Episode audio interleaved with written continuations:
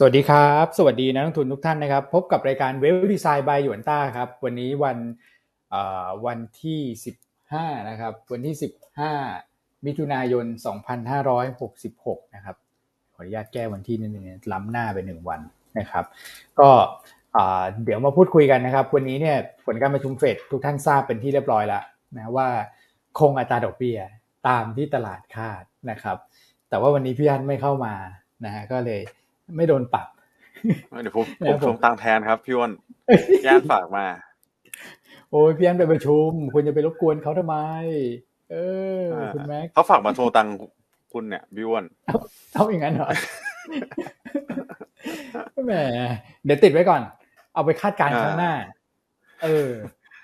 เซ็นไว้ก่อนเซ็นไว้ก่อน ติดไว้ก่อน เอาไว้คาดการณ์ข้างหน้าได้ครับเดี๋ยวเรามาสรุปกันก่อนนี้มีมีดอกเบี้ยด้วยนะฮะ ย่านบอกมาวันละสิบเปอร์เซ็นครับพี่วอนต้นไปนี่คุณแบงค์ชาติเพิ่งบอกเมื่อวานนะเออเรื่องภาระดอกเบี้ยเนี่ยใครเก็บสูงเกินไปเดี๋ยวจะเพ่งเร็งเป็นพิเศษนะอะเดี๋ยวมาว่ากันแล้วกันว่าผลการประชุมออกมาแล้วเป็นยังไง แล้ววันนี้เนี่ยคุณนัทเข้ามาแทนนะครับ คุณนัทก็ช่วยมาถกเถียงกันหน่อยแล้วกันนะว่ามุมมองจากการตีความมันเป็นอย่างไร เพราะผมเท่าที่ดูเนี่ย คืออารมณ์นะ พอเห็นที่คุณแม็กสรุปมาอารมณ์อ่านแล้วรู้สึกแบบ อารมณ์เหมือนกรงงบ้านบ้านเราเหมือนกันว่า คือมันมีสองด้านอะ มีสองด้านที่รออยู่ เออด้านหนึ่งก็เงินเฟ้อดูโอเค แบบกรงงบ้านเรานะ ด้านหนึ่งเงินเฟ้อดูโอเค แต่ด้านหนึ่งก็ดูมีความเสี่ยงมากขึ้น อย่างเงี้ยมันอย่างอย่างเฟดก็ดูเหมือนกับ ด้านหนึ่งก็ดูโอเคขึ้นนะ แต่ว่าอีก อันหนึ่งก็ยังกังวลเกี่ยวกับเรื่องของเสถียรภาพไอ้เรื่องของระบบการเงินก็ยังมีอยู่เงินเฟ้อก็ยังคือโอเคแล้วแหละ แต่ว่าคอพีซีก็ยังกดไม่ลงอะไรอย่างเงี้ยคือดูแล้วแบบโอ้เดี๋ยวเราต้องมาคุยกันแล้วแหละว่าตกลงเราจะตีความอย่างไร แล้วก็สิ่งที่เกิดขึ้นเนี่ย มันสะท้อนภาพนั้นต่อเนื่องไหมเพราะเมื่อคืนเนี่ยตลาดหุ้นสหรัฐเขาก็พลิกกลับขึ้นมานะ NASDAQ ก็ยังสู้กันอยู่ แล้วก็วันนี้เนี่ย ECB ก็มีประชุมอีกนะครับพรุ่งนี้ก็มี BOJ อีก โอ้โห อะวนละหมานกันหน่อยนะครับ แต่ว่าแก๊สธรรมชาติยังขึ้นต่อนะเมื่อคืน ครับผมพี่อันเนี่ยให้มุมมองไว้ก็ยังมาตามนั้นนะใช่ครับ นี่พี่อันเขาไม่ได้ลานะนี่พี่อันทำงานอยู่แค่ออกไปประชุมนะครับ แต่ส่งคอมเมนต์เข้ามาเรียบร้อยแล้วนะครับ ว่าเดทไม่ใช่สิบเปอร์เซ็นต์นะฮะสามสิบเปอร์เซ็นต์ครับพี่วันยกเว้นนะฮะแบงค์ชาติแบงค์ชาติยกเว้นให้หนึ่งองค์กรนะครับหนึ่งท่านเดี๋ยว เดี๋ยวนะฮะ วันละสามสิบเปอร์เซ็นนี่สามวันนี่คูณร้อยเปอร์เซ็นต์นะคุณแล้วกดเฟดจะประชุมครั้งหน้าเนี่ย คุณเอ้ยนู่นนะเดี๋ยวค่อยเคลียร์กันแล้วกันนะตรงนี้ เออเราอย่ามาทวงเงินกันหน้าใหม่เลยเป็นอะไรที่ไม่สมควรนะพี่อันนะครับ เราไปคุยกันหลังใหม่ดีกว่า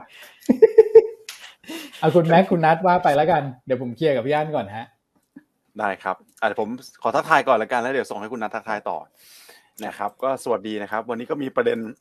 FOMC เนี่ยน่าสนใจนะคือตอนแรกคิดว่าไม่น่าจะมีอะไรผิดคาดนะครับ แต่ว่ากลายเป็นฮอกนะฮะฮอกมากกว่าคาดคุณพาเวลวันนี้สวมชุดแบบเหี่ยวเกาะเหล็กมาเลยนะครับเมื่อในช่วงของเช้านี้แหละเช้านี้ก็เพิ่งประชุมเสร็จไปสักประมาณตีสองนะครับเดี๋ยวสาระสำคัญมีอะไรกันบ้างเนี่ยเดี๋ยวจะมาเล่าให้ฟังในช่วงกลางรายการนะครับ แล้วก็ ECB เอ่อเดี๋ยวนะ คือตัวของเฟดจบไปแล้วนะครับเหลือ ECB หรือ BOJ นะครับ แล้วก็มีประเทศหนึ่งเมื่อเช้านี้เลย ซึ่งมีข่าวประกาศออกมานะครับ ว่าเข้าสู่ technical recession เป็นที่เรียบร้อยแล้ว ใช่ไหมครับพี่วอนใช่ครับ คือตัวของนิวซีแลนด์นั่นเองนะครับ อันนี้ก็ตามเยอรมันไปแล้วลบติดต่อกัน 2 ไตรมาสนะครับ Q4 Q1 ลบ Q on Q ไปเรียบร้อยนะครับ ก็เป็นอีกหนึ่งประเทศนะ ที่ดูแลเข้าไปสู่ technical recession แต่ว่าอย่างที่เราบอกนะครับ เอ่อ recession จริงๆเนี่ยมันก็มาจาก NBER เป็นคนประกาศนะครับ โดยเฉพาะในฝั่งของสหรัฐนะครับ แล้วก็มีคุณทีเรียที่มันต่างกันค่อนข้างเยอะ ไม่ได้แค่ 2 ติดลบกัน 2 ไตรมาสแล้วจะเป็น recession แต่สาระสำคัญในการที่มีของประชุมเมื่อวานนี้แหละ ที่ผมคิดว่ามีโอกาสที่สหรัฐ อาจจะไม่รอดนะภายในสิ้นปีนี้นะครับ หรือว่าต้นปีหน้าเนี่ยผมคิดว่ามีโอกาสสูงพอสมควรเลยแหละ ที่จะเข้าสู่ recession แท้ๆเลยนะครับ เดี๋ยวมีอะไรเดี๋ยวเรามาเล่าให้ฟังช่วงกลางรายการนะครับนี่เดี๋ยวให้น้ำจิ้มประมาณนี้ก่อนนะ อืมนะครับคุณเอาอย่างนั้นเลยให้น้ำจิ้มประมาณนี้ก่อนนะฟันธง recession เลยนะคุณ อืมนะครับ ให้นักลงทุนแบบเรียกเพื่อนๆเข้ามาติดตามมันก่อนนะครับเพราะวันนี้ก็มีคุณนัทซึ่งเป็นผู้เชี่ยวชาญด้วย คุณนัทนี่ asset ทั่วโลกเลยจับได้หมดนะฮะเดี๋ยววันนี้คุณนัทมีอะไรมาแชร์กันเดี๋ยวเชิญคุณนัททักทายบ้างครับ ครับสวัสดีพี่อ้วนสวัสดีคุณแม็กซ์นะครับ แล้วก็สวัสดีท่านผู้ชมทุกท่านนะครับ ผมว่าเฟดเมื่อวานนี้นี่เอาเรื่องอยู่เหมือนกันยัของงไงพี่อ้วนคุณแม็กซ์ครับ คือ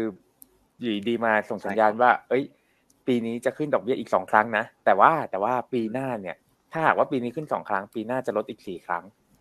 อืมนะใช่ครับ ซึ่งเดี๋ยวอันเนี้ยเรามาคุยกันกลางรายการนะครับ ผมว่าเรามีโอเคมุมมองยังไงนะครับ ผม อืม โอ้โห ปีนี้ขึ้นสองครั้งปีหน้าลดสี่ครั้งก็โอเคนะอืมถ้าเกิดมองภาพไป พูดถึงนะ net net net แล้วกลายเป็นลบเป็นเป็นลงนะ ถูกไหมปีเนี้ยครับปีนี้ขึ้นสองปีหน้าลงลงสี่อืมนะอะแปะไว้ก่อนแล้วกัน แล้วเดี๋ยวทุกท่านห้ามพลาดนะ เรื่องของเอ่อมุมมอง dot plot เดี๋ยวเรามาถกกัน แล้วก็สิ่งที่คุณแม็ก confirm นะ ดูน่าสนใจนะ คุณไปเอาความมั่นใจมาจากไหนนะ ว่าฝั่งนู้นเขา recession เนี่ย เออเดี๋ยวเรามาดูหลักฐานพยานของเดี๋ยวคุณมาดูนะกัน ใช่ครับเออเดี๋ยววิเคราะห์กันสดๆเลย ในรายการโอเควันนี้นะครับ ไปไปลุยฮะ คุณแม็กโอเคนะครับก็มาดูภาพรวมตลาดกันสักเล็กน้อยนะครับเมื่อวานนี้ในฝั่งของหุ้นเอเชียเนี่ยเคลื่อนไหวในทิศทางที่ค่อนข้างผสมผสานนะครับแต่ก็อยู่ในกรอบสักประมาณบวกลบหนึ่งเปอร์เซ็นต์เนี่ยไม่ได้มีตลาดไหนที่มีปัจจัยลบเฉพาะตัวมากนะนะครับตลาดหุ้นส่วนใหญ่ก็รอติดตาม FOMC นี่แหละนะครับในฝั่งของตลาดหุ้นไทยก็เช่นเดียวกันนะมี fund flow จากเอ่อ ต่างชาติเนี่ยออกไปสักประมาณ 740 ล้านนะครับ แล้วก็ fund flow ในนักลงทุนประเภทอื่นเนี่ยกลายเป็นเน็ตซื้อสุทธิมาหมดเลยนะครับ ไม่ว่าจะเป็นในฝั่งของสถาบัน prop trade นะครับบัญชีบล.หรือว่าตัวของรายย่อย ส่วนหุ้นกลุ่มหุ้นที่ perform ดีเมื่อวานนี้เนี่ยนะครับหนีไม่พ้นปิโตเคมีเลยครับพี่อ้วนคุณนัทนะปิโตเคมีนี่บวกเด่นเลยนะ บวกไป 1.4เปอร์เซ็นต์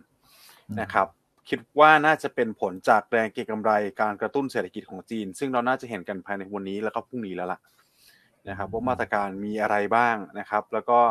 จะเข้มข้นมากน้อยขนาดไหนนะครับ จีนก็ตอบรับเชิงลบไปมากพอสมควรแล้ว ถ้าเราไปดูค่าเงินเนี่ยค่าเงินหยวนนะครับ เทียบกับค่าเงินดอลลาร์ตอนนี้ก็อ่อนค่ากันไปแบบโอ้โหนะฮะเหมือนกราฟของนิเคอีเลยครับ พี่อ้วนคุณนัทนะครับทางเดียว อืม อืมอ่อนอย่างเดียวเลย ตอนนี้ก็อยู่ที่ประมาณสักเจ็ดจุดสองหยวนต่อดอลลาร์แล้ว ต้องลุ้นแล้วล่ะฮะนะครับ ว่าจะมีมาตรการที่เข้มข้นมาเพื่อกระตุ้นเศรษฐกิจได้มากน้อยขนาดไหน แต่ถ้าเป็นมาตรการเช่นไปแตะเรื่องของมาตรการทางการเงิน หรือว่านโยบายทางการเงินเนี่ย เช่นที่เราเห็นไปใช่ไหมครับ ขอความร่วมมือลดดอกเบี้ยเงินฝากนะครับถ้าไปปรับลดตัวของโลนพามเรทลงอีกเนี่ย ไม่ว่าจะเป็นซีรีส์กี่ปีก็ตามนะครับ ก็จะทำให้ความเหลื่อมล้ำในทาง นโยบายการเงินกับเฟดเนี่ยมันลดน้อยลงนะครับอืมเฟดเขาขึ้นดอกเบี้ยไปอย่างเดียวแล้ว ถ้าจีนมาลดเนี่ยนะครับแก็บมันกว้างขึ้นก็แน่นอน อันนี้ก็กระทบต่อค่าเงินหยวนแน่นอนนะครับต้องดูว่ามันจะออกมาในรูปแบบไหนนะครับครับอืมรอติดตาม วันสองวันนี้แหละ ใช่ครับ อืมขอโอเคขอเสริมขอเสริมเรื่องจีนนิดหนึ่งได้เลยครับอ่าเช้านี้มาละนะครับ ว่าตัวเลขเหรอ PBOC ตัวของใช่ครับไอตัว ดอกเบี้ยหนึ่งปีครับพี่อ้วนครับอ๋อมาแล้วเหรอดอกเบี้ยหนึ่งปีมาแล้วอะว่ามาใช่ครับผมอ่าว่ามาลดลง 0.1 basis point อ่าประมาณ 0.1เปอร์เซ็นต์นะครับ 10 basis point อ่าจาก 2.75 เหลือ 2.65 ซึ่งตรงนี้เองอะครับ มูลค่าที่ตีมาเนี่ยมันจะเท่ากับ 37 บิลเลียนหยวนนะครับผมที่เป็นการเพิ่มสภาพคล่องเข้ามาครับ อืมอืมก็มาตามคาดนะ มาจริงนะ วันนี้เขาบอกว่าจะลดตัวของเอ่อดอกเบี้ยหนึ่งปี ก็ตามนั้นนะอืมเพราะฉะนั้นเนี่ยพรุ่งนี้เนี่ย ก็มีลุ้นสภาจีนเนี่ยออกมาตรการกระตุ้นเศรษฐกิจเพิ่มเติมแล้วแต่ตัวเลขเศรษฐกิจรออยู่เนี่ยเดี๋ยวคุณนัทเฝ้าติดตามให้หน่อยนะฮะ9โมงเนี่ยนะตัวเลขเศรษฐกิจคปรับระจำเดือนพฤษภาคม อืมรอประกาศออกมา ใช่ครับสักประมาณยี่สิบนาที ครับผมอะคุณแม็กไปต่อฮะโอเค ไปต่อครับ เดี๋ยวแป๊บหนึ่งคุณแม็กฮ่องกงนี่บวกเลยนะหนึ่งเปอร์เซ็นอะต์ฮ่องกงบวกแล้วอ่า บวกมาหนึ่งเปอร์เซ็นเลยครับผมโอเคเขาตอบรับจากเนี่ยนะครับ การลดอัตราดอกเบี้ย อย่างที่ที่คุณนัทเรียนท่านผู้ชมไปนะครับอืมอะแต่เมื่อวานนี้ก็ถือว่าตลาดฟิวเจอร์บ้านเราไม่ได้แย่มากนะนะครับ ถึงแม้ต่างชาครับจะขายหุ้นเนี่ย แต่ว่าเป็นการ long เข้ามาในส่วนของเซ็ตห้าสิบ futures นะครับหนึ่งหมื่นหกพันสัญญาอืมช่วงนี้ผมคิดว่าเขาปรับน้ำหนักกันไปเยอะแล้วล่ะ ใช่ไหมครับ แสนกว่าล้านนะฮะใช่อืมหลังๆมาก็ลด น้ำหนักลงไปนะครับ ติดตามปัจจัยมหภาคในช่วงของปลายสัปดาห์ที่แล้วคนะรับ ตอนนี้ก็น่าจะเป็นฝั่งของแบบรอดูจ้องตากันอย่างที่พี่อันบอกนะครับจ้องตากันก่อน ขายหุ้น แต่ว่าลองฟิวเจอร์มานะครับอืมรอติดตามปัจจัยนี่แหละ แล้วก็ในฝั่งของบอลนะครับ บอลเนี่ยสัญญาณดีขึ้นนะนะครับกลายเป็นซื้อสุทธิสามพันล้านละนะครับ เราไม่เห็นซื้อสุทธิในระดับสักสองสามพันล้านมานานพอสมควรแล้วส่วนใหญ่ก็จะเป็นขายบ้างแล้วก็ซื้อในระดับหลักร้อยล้านบ้างนะครับ ใช่ครับ ก็ซื้อสุซื้อสามพันล้านเนี่ยเอาแค่สามพันล้านนี่นะสูงสุดอืมในรอบยี่สิบวันทำการเลยคุณแม็กโอ้โหยี่สิบวันเลยเอนะอใช่อืมแค่หาสายมไปพันทีล้านก็เนี่หายยไปนานนะฮะ ใช่ฮะใช่ไหมครับพี่อ้วนใช่ใช่นี่กลับมาแล้วเริ่มดูโอเคขึ้น อืมครับอะถึงแม้วอลุ่มตลาดหุ้นเมื่อวานนี้ก็ยังเบาบางเหมือนเดิมนะครับ ก็เป็นครับภาพที่เราเห็นกันบ่อยแล้วล่ะ ในช่วงอืมรอมันเวลามันมีปัจจัยอะไรสำคัญสำคัญเนี่ยนะครับแล้วตลาดยังจ้องตากันอยู่ก็เป็นภาพประมาณนี้เลยสามหมื่นหกพันกว่าล้านเท่านั้นเองเมื่อวานนี้นะคครัรับบอืม SBL Nvidia ก็ไม่ได้มีอะไรผิดปกตินะครับ เดี๋ยวผมคิดว่าเราอาจจะให้นักลงทุนดูนะครับแล้วก็ข้ามข้ามไปก่อน คุณต้องแตะนิดอะนึงแต่นิดนึงแล้วกัน Nvidia Nvidia อ่าในส่วนของคุณ Nvidia ต้องแตะตัวนี้ตัวตัวนี้ให้น้องกิจเขานิดนึงนะอะฮะโอเคให้ผู้กิจเคลม82 ล้านบาทเหรอครับพี่อ้ว นแปดสิบนี่เคลมให้เขาหน่อยแล้วกัน อืม เออ แต่ราคาหุ้นคุณดู อ่า โอเค ราคาหุ้นเนี่ยร้อนแรง อันนี้ต้องยอมรับนะครับแล้วโมไซทีฟเลยนะ CBG เมื่อวานเนี้ย ใช่อืม CBG สุดยอดก็ถือว่ามาจากฐานต่ำแล้วก็หุ้นที่เราแนะนำเนี่ยส่วนใหญ่ก็จะเป็นกราฟทรงคล้ายๆแบบ CBG นะ ผมตั้งข้อสังเกตไว้ให้ ถูกไหมครับอืมคือลงมาปรับฐานอยู่ในโซนต่ำอีกตัวหนึ่งตัวไหนครับ VGI อะ VGI ตอนแรกก็ป้อแป้อยู่ดูหน่อยครึ่งสิวัน ใช่ อืม ลงมาเนี่ย ถ้าพี่อ้วนย้อนกราฟไปเนี่ยเขาลงมาเยอะมากนะ ใช่ฮะอืมนะครับ ลงมาเยอะมากจริงๆสักประมาณหกเจ็ดบาท ลงมาถึงระดับปัจจุบันเนี่ยสามบาทสามสิบนี่ อืมโอ้โหหุ้นแต่ละตัวเนี่ยมันจะลงไม่ได้มากน้อยขนาดไหนกันนะครับที่อืมสามจุดสี่เนี่ยมันเลเวลกี่ปีไหนนะครับพี่อ้วนเมื่อกี้ที่เห็นโอ้โหย้อนกราฟไปสามจุดสี่นี่ย้อนไป ผมว่าน่าจะแย่แย่กว่าช่วงแบบโควิดอีกนะ นู่นใช่ไปครับนู่นเลยฮะ ปีสองพันสิบห้านู่นนะโอ้โอ้โหโหเนี่ยในรอบเจ็ดปีนะโอ้อืมทางที่นะฮะตอนนี้ก็รอประเด็นบวกอยู่นะ อย่างที่เราแชร์กันไปนะครับ ตัวของรถไฟฟ้าสายสีเหลืองให้บริการแล้ว เริ่มเปิดให้บริการแล้วอืมนะครับ แล้วก็รถไฟฟ้าสีคชรับมพูถัดไปนะครับอันนี้ก็อืมวิจัยก็เหมือนในฝั่งของถ้าใครติดตามตัวเบมก็จะมีตัวของ BMN BMN ก็จะเป็นอืมบริษัทลูกที่เขาดูแลเนี่ยเรื่องสื่อโฆษณาต่างๆนานาเพราะว่ารถไฟฟ้าวิ่งครับเราก็จะเห็นเวลาเราขึ้น BTS เนี่ยนะครับป้ายโฆษณาต่างอืมๆนะครับไม่ว่าจะเป็นตัวอืมในตัวรถก็ดี หรือว่าตามสถานีก็ดี พวกนี้ก็จะมีรายได้เพิ่มเข้ามานะครับอืมครับผมอะเมื่อวานก็ขยับขึ้นมานะแต่จะบอกว่าขึ้นมาหน่อยนะย้อนไปนิดเดียวครับ ใช่ใช่ครับย้อนไปผมนิดเดียวคุณแม็กก็คือเอ่อ CBG เนี่ยเท่าที่ผมแบบตาม record นะของคุณกริดเนี่ยอืมตอนแรกเขาก็ครับ ICHI นะฮะ ICHI นะ HTC นะฮะแล้วก็เอ่อตัวไหนล่ะ SUN นะครับนะครับ แล้วก็มาอื้อหือเป็น rate นี่เกือบร้อยนะ ใช่ ปีนี้ช่วงนี้ต้องให้เขานะหุ้หุ้นกลุ่มคุณกิจเนี่ยเขา perform ดีนะ ช่วงที่ตลาดเออ sideway sideway sideway down ซึมๆ ลงมาเนี่ย ใช่ไหมครับครับเล่นได้อืมกันอยู่ไม่กี่กลุ่มอืมใช่ส่วนใหญ่ก็จะเป็นการรีบาวสั้นๆแต่ว่าโอ้โหกลุ่มฟู้ดเนี่ย กลุ่มเครื่องครับดื่มเนี่ยนะครับอืมมันมีรอบที่มันใหญ่กว่ากลุ่มอื่นนะใช่ใช่ไหมฮะฮะอืมกำลังจะครับบอกให้จับตาดูน้องกริดไว้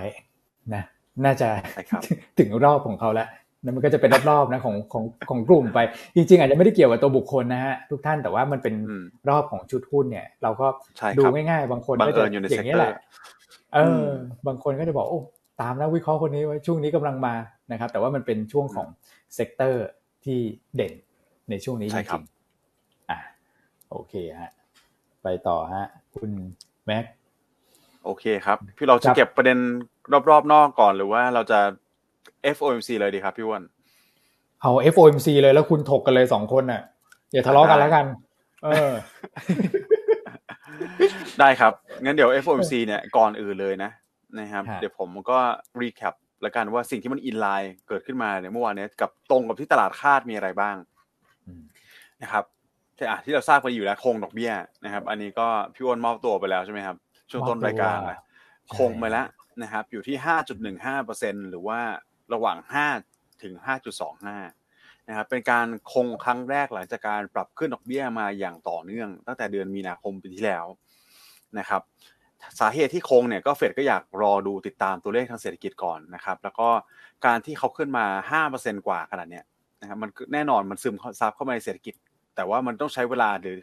ที่เขาเรียกว่าแลกไทม์เนี่ยนะเพราะว่าสิ่งที่เฟดไม่อยากเอ่อทำให้มันเกิดขึ้นเลยนะเพราะว่าอย่างที่เราเห็นกันในปีที่แล้วเนี่ยเขา behind the curve ถูกไหมครับ ปล่อย easing มานานผ่อนคลายมานาน แล้วคุณขึ้นดอกเบี้ยช้า อันนี้ก็เป็นสิ่งที่ถูกวิพากษ์วิจารณ์กันพอสมควรนะครับว่าถ้าคุณขึ้นไปเร็วกว่านี้ตั้งแต่แรกเนี่ยเงินเฟ้อมันจะมาถึงจุดนี้หรือเปล่านะครับสิ่งที่เฟดกลัวตอนนี้ก็กลัว behind the curve เช่นเดียวกัน แต่ว่ากลัวว่าคุณจะเหยียบเบรกแรงเกินไปนะครับถ้าคุณดันไปขึ้นดอกเบี้ยที่แบบห้าเปอร์เซ็นหกเปอร์เซ็นเนี่ยนะครับแต่จริงๆ ลองคิดถ้าตามหลักทฤษฎีสมมตินะครับว่าห้าเปอร์เซ็นมันพออยู่แล้วเนี่ยแต่คุณมันกลัวนะครับไม่รอว่ามันจะซึมซับเข้าในระบบเศรษฐกิจแล้วคุณไปขึ้นระดับหกเปอร์เซ็นเนี่ย ถ้ามันเกิดภาพนั้นขึ้นจริง กลายเป็นเศรษฐกิจชะลอตัวมากกว่าคาดอีกนะครับโอกาสเสี่ยง recession ที่มันเป็น hard recession มันก็จะมากกว่าคาดเช่นกันนะครับเพราะฉะนั้นคุณพาวเวลก็ออกมาบอกแล้วว่า ขอรอติดตามตัวเลขหน่อยนะครับ สักเล็กน้อยนะไม่ว่าจะเป็นตัวเลขแบบสภาวะเศรษฐกิจก็ตามนะครับ ในฝั่งของแบงก์ก็ตาม การผ่อนคลายตัวของเอ่อต้องเรียกว่าการตึงตัวดีกว่าในการปล่อยกู้ก็ตามนะครับ หรือว่าจะเป็นตัวของเงินเฟ้อ นะก็รอดูสักหนึ่งรอบการประชุมนะครับ ก่อนที่จะตัดสินใจปรับเพิ่มหรือว่าจะคงระดับนี้ต่อไปนะครับ อันนี้ก็เป็นสิ่งที่ตลาดคาดไว้อยู่แล้ว แล้วก็สิ่งที่ตลาดคาดไว้ด้วยก็คือการเปิดประตูให้ตัวเองนั่นแหละนะครับ ว่าจะมีการขึ้นดอกเบี้ยนะครับ ในอนาคตถ้าเงินเฟ้อยังกดไม่ลง อันนี้เป็นสิ่งที่อินไลน์ก่อน นะครับนอกเหนือจากนี้ก็จะเป็นการที่เขาพูดคล้ายๆ กับการประชุมครั้งก่อนๆนี่แหละว่าเฟดคุณยังเป้าหมายยังมีการไม่ไปยุ่งกับคลังนะไม่ไปยุ่งกับนโยบายการคลัง ไม่ไปยุ่งกับในฝั่งของนโยบายรัฐบาลนะครับ แล้วก็ยังตั้งเป้าหมายกดตัวของเงินเฟ้อให้กลับเข้ามาสู่เลเวลปกติระยะกลางถึงยาวที่2%นะครับภาคการจ้างงานยังร้อนแรงอยู่นี่ก็เป็นสิ่งที่พูดมาหลายการประชุมแล้วนะครับ แล้วก็ในส่วนของ QT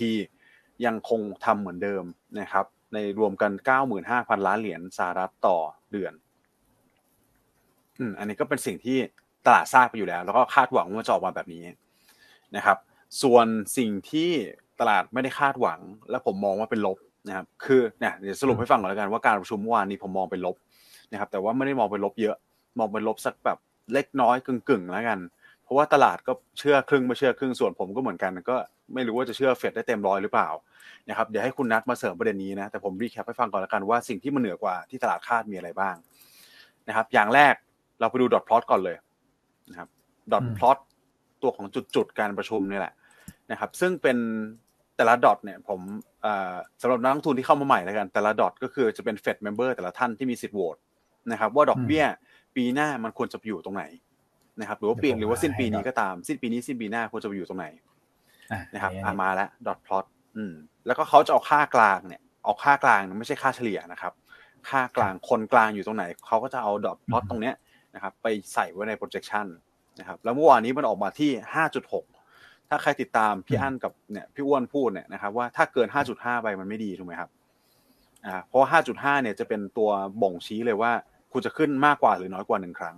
มันจะมันลามไปกลายเป็น 5.6 เกินไปแต่5.6 เนี่ยก็คือการขึ้นดอกเบี้ยอีก 2 ครั้งภายในสิ้นปีนี้นะซึ่งตลาดก็แบบตกใจอยู่พอสมควรว่าอ้าวเฮ้ยไหนพูดกันว่าจะขึ้นอีกครั้งหนึ่งจะ pause แล้วใช่ไหมครับ หรือว่าอ่าคุณ pause แล้วคุณจะขึ้นอีกแค่ครั้งเดียวนี่คือสิ่งที่ Fed fund futures คาดกันก่อนหน้านี้ แต่พอมัน 5.6 เนี่ยมาหนึ่งอย่างแล้วนะครับ แต่สิ่งที่ผมอยากให้เอ่อเป็นสิ่งที่อาจจะลุ้นได้แล้วกันเพราะเมื่อกี้ถ้าพี่อ้วนเปิด dot plot เหมือนเดิมเนี่ยนะครับ dot plot จะเป็นค่ากลางถูกไหมครับ ซึ่งเป็นเนี่ยจุดจุดเยอะๆเลย สักประมาณแปดจุดในฝั่งซ้ายมือเนี่ยอยู่ที่ห้าจุดหกแต่คุณลองดูนะว่ามีกี่ท่านที่มันเหนือห้าจุดหกไป มันมีแค่สามท่านเท่านั้นเองนะครับอันนี้พอเดาได้แหละสาย hawk นะครับ ผมเดานะมีคุณนีลคาชคารีคุณเมสเตอร์นะครับสองท่านนี้น่าจะอยู่ข้างบนแล้วแหละอืมแต่ว่าอะมาเรามาดูใต้ห้าจุดหกกันบ้างนะครับ จะมีหกท่านเลยถูกไหมครับเพราะฉะนั้นหกท่านที่มองต่ำกว่าห้าจุดหกเนี่ย ถ้าเงินเฟอ้อมันกดมาลงมาเร็วกว่าคาด หรือว่าลงมาเร็ว คล้าย ๆ การรายงานของเดือนพฤษภาคม ผมคิดว่ามียังมีโอกาสอยู่นะ ที่ตลาดจะขึ้นเอ่อที่เฟดจะขึ้นแค่ครั้งเดียวนะครับ หรือว่าอาจจะต่ำกว่านั้นก็เป็นไปได้ ต้องติดตามตัวเลขทางเศรษฐกิจอันนี้คือในฝั่งของดอทพลอตเงินเอ่อดอกเบี้ยนะครับ มาถัดไปก็เป็นในฝั่งของการปรับประมาณการอย่างอื่นแล้วนะครับตัว GDP บ้างนะฮะ GDP เนี่ยก็ปรับขึ้นนะครับเป็นสิ่งที่ เราเห็นกันมาแล้วในไม่ว่าจะเป็นฝั่งของ World Bank หรือว่าในฝั่งของเอ่อ broker house ต่างๆที่เขาปรับขึ้นมาก่อนแล้วนะครับเพราะ GDP ไตรมาสเอ่อไตรมาสหนึ่งถึงไตรมาสสองปีนี้มาดูดีมากนะครับดีกว่าที่ตลาดคาดไว้ก็เป็นการเปิดประเทศจีนด้วยต่างๆ นานานะครับเฟดก็มีการปรับ projection ขึ้นมาปีนี้จาก 0.4 เพิ่มเป็น1%นะครับครับส่วนปีหน้าก็ปรับลงเล็กน้อยนะครับจาก 1.2เหลือ 1.1 ก็เป็นผลจาก base effect นี่แหละนะครับ อะส่วนที่สามเป็นฝั่งของภาคการจ้างงานบ้างแล้ว อันนี้ผมว่าน่าสำคัญน่าสนใจนะคครับตัวของอัตราการว่างงานเขามีการปรับลดลงสำหรับสิ้นปีนี้นะครับ จากเดิมที่เขาคาดว่าจะอยู่ที่ 4.5 เนี่ย ลงมาเหลือ 4.1 ซึ่งผมเคยให้นักลงทุนตั้งข้อสังเกตไว้ใช่ไหมครับถ้าเขาปรับลดลงมาเนี่ยดี ดีต่อสภาวะเศรษฐกิจ แต่แค่ 4.1 เนี่ยแปลว่าอะไรครับ ถ้าเทียบกับระดับปัจจุบันนะ ปัจจุบันอยู่ที่ 3.7 ครับ ขึ้นไปอีก 0.4 อะ เยอะพอสมควร นะครับอืมอันเนี้ยเป็นข้อสังเกตเลยว่าถ้าขึ้นไป0.4แล้วถ้าก่อนหน้านี้นะอัตราการว่างงานมันอยู่แค่ 3.4 เองนะเพิ่งเพิ่งเด้งขึ้นมา 3.7 เดือนที่แล้วเองคถูกบไหมครับอืมสามจุดสี่ขึ้นไปสี่จุดหนึ่งศูนย์จุดเจ็ดเปอร์เซ็นคุณ คนตกงานประมาณสองล้านสองถึงสองล้านห้านะครับรวมกันอืมอันเนี้ยครับนะครับ ถ้าจำกันได้ Sahm Rule ที่ผมเคยเอามาแชร์กันก่อนหน้านี้ ถ้ามันปรับลดลงเร็วขนาดเนี้ย ที่ระดับ 0.5 ขึ้นไปภายในระยะเวลาหนึ่งปีเนี่ยนะครับ bottom ถึง high แปลว่าทุกครั้งเลยเกือบทุกครั้ง น่าจะประมาณ 95%โอกาสที่สหรัฐเข้าสู่ recession อืมนะครับครับ เป็นภาคการจ้างงานนี่แหละอืมเพราะฉะนั้นแต่ว่าจะ recession แบบหนักหรือไม่หนักเนี่ยเดี๋ยวเราต้องติดตามกันอีกทีหนึ่งนะครับ แต่ถ้ามันเป็นอย่างเงี้ยสิ้นปี 4.1ผมอันนี้ผมฟันธงเลยนะว่า recession อืมอ่าตัวนี้แหละเป็นสิ่งที่เฟแน่ดนอนคาดครับนะครับ อือืมมอะส่วนถัดไปก็สุดท้ายแล้วจะเป็นตัวของ PCE นะครับ PCE ก็ปรับอ่าเพิ่มขึ้น core PCE นะครับ คาดการณ์ core PCE หรือว่าเงินเฟอ้อที่ตัดพวกพลังงานกับอาหารออกไปนะครับ ก็จะอยู่ที่ปรับเพิ่มขึ้นจาก 3.6%เป็น 3.9%ในปีนี้อืมครับส่วนปีหน้ายังคงไว้เท่าเดิมนี่ก็เป็นสายที่ดีหน่อยที่ 2.6%นะครับเนี่ยคือโทนโดยรวมมันเลยออกมาเป็นลบ ผมก็ไม่รู้จะตีความตรงไหนเป็นบวกนะ เดี๋ยวลองถามฟิลคุณในมุมมองคุณนัทบ้างว่าอื มองมุมไหนเป็นบวกได้บ้างไหมครับคุณนัทครับ จริงๆเอ่อเอาเอาตีความแบบตรงไปตรงมาก่อน ผมก็หาไม่เจอนะ ว่าตรงไหนที่มันเป็นบวกนะครับ เพียงแค่ว่าผมว่าอาจจะมีบางคนละกันที่มองเหมือนผม คือปีนี้เหลือการประชุมอีกสี่ครั้งใช่ไหมครับ เดือนเจ็ดเดือนเก้าเดือนสิบเอ็ดแล้วก็ธันวานะครับเอ่อเดือนเจ็ดเนี่ยส่วนตัวนะ ผมคิดว่า น่าจะพอสไปอีกหนึ่งครั้ง แล้วไปขึ้นไปขึ้นที่เดือนเก้าถ้าจะขึ้นนะครับ เพราะว่าเป็นขึ้นที่ปลายไตรมาสแล้วก็ไปขึ้นอีกทีหนึ่งเดือนสิบสองนะครับอืมเพียงแค่ว่าการส่งสัญญาณแบบเนี้ย มันกลายเป็นว่าเขาเอ่อทางเฟดละกัน อาจจะไม่ได้รู้สึกว่าการขึ้นดอกเบี้ยเนี่ยอืมจำเป็นที่จะต้องขึ้นขนาดขนาดนั้นแล้วหรือเปล่าเขาถึงเว้นช่วงเอาไว้เยอะขนาดนี้นะครับอืมการเว้นหนึ่งครั้งเว้น เว้นหนึ่งครั้งขึ้นหนึ่งครั้งเว้นหนึ่งครั้งขึ้นหนึ่งครั้งแบบเนี้ยผมว่ามันแสดงความวิกเนสละกันในความจำเป็นในการขึ้นดอกเบี้ยนะครับทีเนี้ยมันมองต่อในปีหน้า ถ้าหากว่าเขาขึ้นสองครั้งจริงเนี่ยปีหน้ามีการประชุมอีกทั้งหมดแปดครั้งใช่ไหมครับครับแปดครั้งเนี่ยเขาต้องขึ้นอีกเออเขาต้องลงอีกสี่ครั้ง ซึ่งนั่นหมายความว่าเขาก็จะโฮหนึ่งครั้งลงหนึ่งครั้งโฮหนึ่งครั้งลงหนึ่งครั้งสลับไปมาเรื่อยๆ ซึ่งส่วนตัวผมเองอะผมมันทำให้รู้สึกว่า policy ที่เขาจะทำอะมันอาจจะไม่ได้มีความจำเป็นมากขนาดนั้นหรือเปล่าในการอืขึ้นมแล้วก็การลงเนี่ยลงหนึ่งครั้ง เว้นหนึ่งครั้ง ผมก็รู้สึกแปลกๆ คือเหมือนกับว่า การลงก็อาจจะไม่ได้จำเป็นหรือเปล่านะครับ หรือว่าการที่เขามองว่าจะต้องลงสี่ครั้งเนี่ยเป็นการลงสี่ครั้งติดต่อกันเลย ซึ่งถ้าหากว่าเป็นแบบนั้นเนี่ยนั่นหมายความว่าเขาจะขึ้นดอกเบี้ยจนเกิด recession แล้วลงดอกเบี้ยแบบนี้จริง ๆหรอ มันก็เลยเกิด question ขึ้นมาครับว่า เอาเอาแบบนี้จริง ๆ ใช่ไหม แล้วปีต่อมาลดดอกเบี้ยอีกนะครับอืมผมก็เลยมีความกังวลแหละครับว่าถ้าหากว่าเขาขึ้นสองครั้งจริงในปีเนี้ย มันจะกลายเป็นว่ามันอาจจะไม่ได้มีช่วงให้โฮเลตแล้วให้หุ้นขึ้นแบบ ให้นักลงทุน enjoy ถ้าหากว่าเขาทำจริงก็คือขึ้นขึ้นอืมสองครั้งปุ๊บเศรษฐกิจอืมแย่ แล้วก็ลดอืมดอกเบี้ยเลยอืมนะครับ นอกจากนี้เนี่ย เป็นเรื่องของสภาพคล่องแล้วครับ คุณคุณอืมแม็กพี่อ้วนครับ คือสภาพครับคล่องในระบบเนี่ยตอนนี้เราเห็นแล้วล่ะว่ามันค่อยๆลดลง ไม่ว่าจะเป็นตัวของธนาคารขนาดกลางขนาดเล็กที่ปล่อยสินเชื่อยากขึ้น หลังจากครับที่มีปัญหาธนาคารฝั่งสหรัฐก่อนหน้านี้อืมแล้วก็การทำ QT ใช่ไหมครับ ที่สภาพคล่องจะค่อยๆ ลดลง รวมถึงเรื่องของ debt ceiling นะครับที่มีการอนุมัติวงเงินมาเพิ่มเติม ตรงเนี้ยก็จะเป็นการดึงเม็ดเงินออกมาจากระบบขึ้นมาอีก นะครับ ซึ่งทำให้ผมรู้สึกว่าภาพโดยรวมเนี่ยคือ สมมุติว่าเขารอไปถึงเดือนเก้าเนี่ยเดี๋ยวน่าจะมีตัวเลขเศรษฐกิจบางอย่าง ที่ออกมาแล้วเป็นลบ แล้วทำให้เขาเนี่ย เปลี่ยนทิศทางแล้วกันครับ ว่าอาจจะขึ้นหนึ่งครั้งหรือไม่ขึ้น แล้วเดี๋ยวไปดูกันอีกทีปีหน้า ซึ่งถ้าหากว่าปีนี้ไม่ขึ้น ปีหน้าลงสองครั้ง ผมว่ามันอยู่ในระดับที่พอรับได้แล้วกันครับ อันนี้อันนี้เป็นมุมมองของผมผมอาจจะมีไบแอสฝั่งฝั่งโดวิชนะครับ อ่า อ่า นี่เขาเป็นนกพิราบนะคุณนัท คุณครับอ้วนนะฮะคุณนัทสวมนกพิราบสวมชุดนกพิราบอยู่นะครับแต่ก็ผมก็เห็นด้วยนะ เพราะตอนเนี้ยสิ่งที่มันเกิดขึ้นมาหลังการประชุม FOMC เลย ผมหยิบกราฟมาให้ดูด้วยนะครับ ว่าเป็นกราฟที่เป็นกราฟคาดการณ์ของตลาด ว่าดอกเบี้ยในปีนี้มันจะจบที่เท่าไหร่นะครับอันนี้อันนี้จะน่าจะเป็นหน้าสองครับพี่อ้วนอันนี้ใช่ไหมกราฟฝั่งซ้ายกราฟฝั่งซ้าย ฝั่งซ้ายสีขาวเนี่ย นะครับอาจจะตัวเล็กนิดนึงนะแต่ผมอธิบายให้ฟังแล้วกันว่าไอ้ที่มันดีดขึ้นไปเนี่ยคือคาดการณ์นะพอคุณพาเวลพูดปุ๊บเห็นไหมครับกราฟแท่งสีขาวเนี่ย มันชูดขึ้นไปเลย อืมนี่นะนะครับ ก็คือฮอกมากกว่าคาดนั่นแหละ ตลาดก็กลัว ตอนแรกเด้งขึ้นไปนู่น เกือบ 5.26เปอร์เซ็นต์นะครับแต่พอประชุมได้แป๊บเนี่ยหลังให้หลังประมาณหนึ่งถึงสองชั่วโมงเนี่ยนะครับ ก็ตลาดก็ปรับคาดการณ์นะปรับลงมาเหลือสักประมาณ 5.2เปอร์เซ็นต์ นะครับ5.2 ก็แปลว่าเขาคิดว่าอยู่เลเวลนี้แหละตอนสิ้นปีนะครับไม่ได้มีการปรับขึ้นหรือว่าถ้ามีการปรับขึ้นก็คือมีการปรับลงไปแล้วอะนะครับก็เป็นวิวคล้ายๆคุณนัทว่าบางทีอาจจะไม่ต้องขึ้นไปถึงอีกสองครั้งก็ได้นะครับ อันนี้ก็มีความผันผวนพอสมควรแหละผมว่าประเด็นนี้คุณต้องรออีกสักประมาณสองสาวันนะครับ ก็ต้นอาทิตย์หน้าเนี่ยก็จะเห็นความการที่มันนิ่งขึ้นแล้ว ว่าโอเค ตลาดสรุปเชื่อไหมหรือสิ่งที่คุณพาเวลพูด นะครับถ้าไม่เชื่อเนี่ยมันจะนิ่งกลับสู่เลเวลเดิมที่ประมาณสักห้าจุดหนึ่งได้ไหมอืมนะครับโอเคนะครับ อันนี้ก็เป็นภาพของการคาดการตัวของดอกเบี้ยนะครับ ส่วนกราฟอื่นๆ ที่ผมหยิบยกมาให้ดูวันนี้เนี่ยก็น่าสนใจเช่นเดียวกันนะครับภาคการจ้างงาน เป็นกราฟที่เป็นเป็นข้อมูลอย่างเดียวไม่ไม่มีชาร์ตเนี่ยนะครับ ก็จะเห็นได้ว่าคุณพาเวลเขาพูดถึงตัวนี้ nonfarm payroll ว่ามันออกมาเนี่ยไอตัวเซอร์ไพรส์เห็นไหมครับคอลัมน์ที่มันเขียนว่าเซอร์ไพรส์ คือออกมาสูงกว่าคาดทั้งนั้นเลย คุณย้อนเวลาย้อนกลับไปดูตั้งแต่เดือนพฤษภาคม2520เอ่อ2022 เนี่ยนะครับ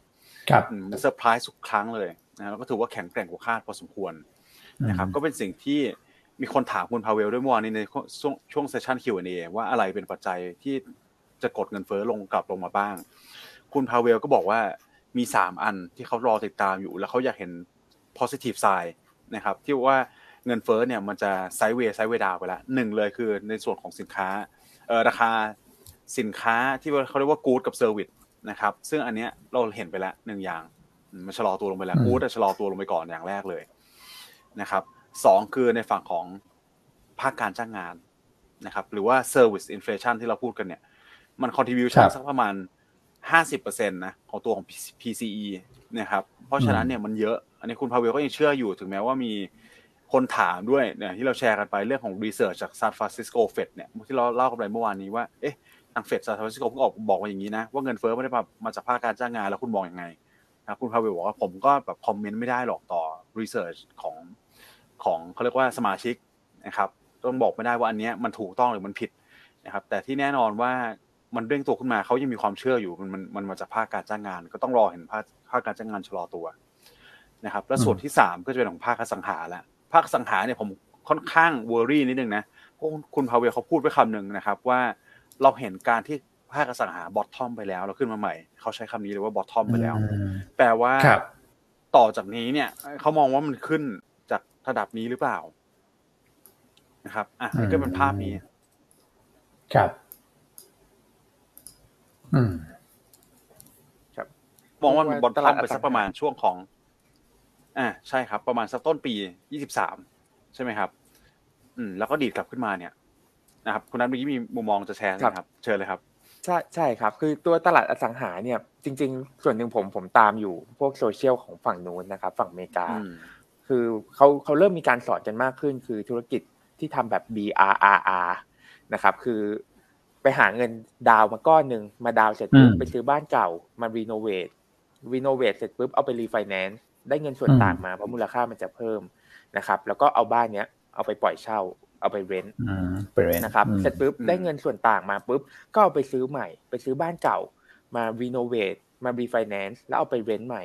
นะครับ ซึ่งมันก็จะเป็น cycle แบบนี้จนกระทั่งมีจุดจุดหนึ่งครับพี่อ้วนคุณแม่ครับ คือเหมือนกับตลาดเนี้ยมันเริ่มชะลอละคือเริ่มปล่อยเช่าไม่ได้ แต่มันกลายเป็นว่าจีนกลับมาเปิดประเทศ พอจีนเปิดประเทศปุ๊บเนี่ย สิ่งที่เกิดขึ้นคือเขาเอาบ้านตัวแบบเดิมเนี่ยแหละครับ เอามาทำเป็น Airbnb ซึ่งแน่นอนว่า Airbnb เนี่ยมันก็จะเป็นสเกลใหม่ รายได้มันก็มากขึ้น แล้วมันก็พอที่จะเอาไปชำระเงินผ่อนได้ มันก็เลยทำให้ตลาดอสังหาของสหรัฐเนี่ยมันไปต่อได้ เพียงแค่ว่าไซเคิลแบบนี้ครับ คือ มันเป็นการ leverage ที่ใช้คำว่า over leverage ไปพอสมควรเลย เพราะว่าเพ ราะว่าเป็นการทำแบบนี้แล้วหมุนวนไปเรื่อยๆนะครับดังนั้นเมื่อไหร่ก็ตามที่มันมีทริกเกอร์บางอย่างอย่างเช่นนะครับ จีนอาจจะไม่ได้ไปเที่ยวสหรัฐเยอะแล้ว จีนอาจจะลดการไปเที่ยวสหรัฐ เพราะว่าเพนอัพดีมานช่วงที่ผ่านมา ตรงนี้มันอาจจะส่งผลกระทบละ ว่าตลาดอสังหาเนี่ยเริ่มชะลอตัวลง หลังจากนั้นไป ส่วนตัวก็มองว่าภาพนี้อาจจะเริ่มเกิดในช่วงสักไตรมาสสามไตรมาสสี่นะเพราะว่าผมว่าเพนอัพดีมานที่เกิดขึ้นทางฝั่งนู้นเนี่ยน่าจะน่าจะค่อนข้างพอสมควรแล้วครับ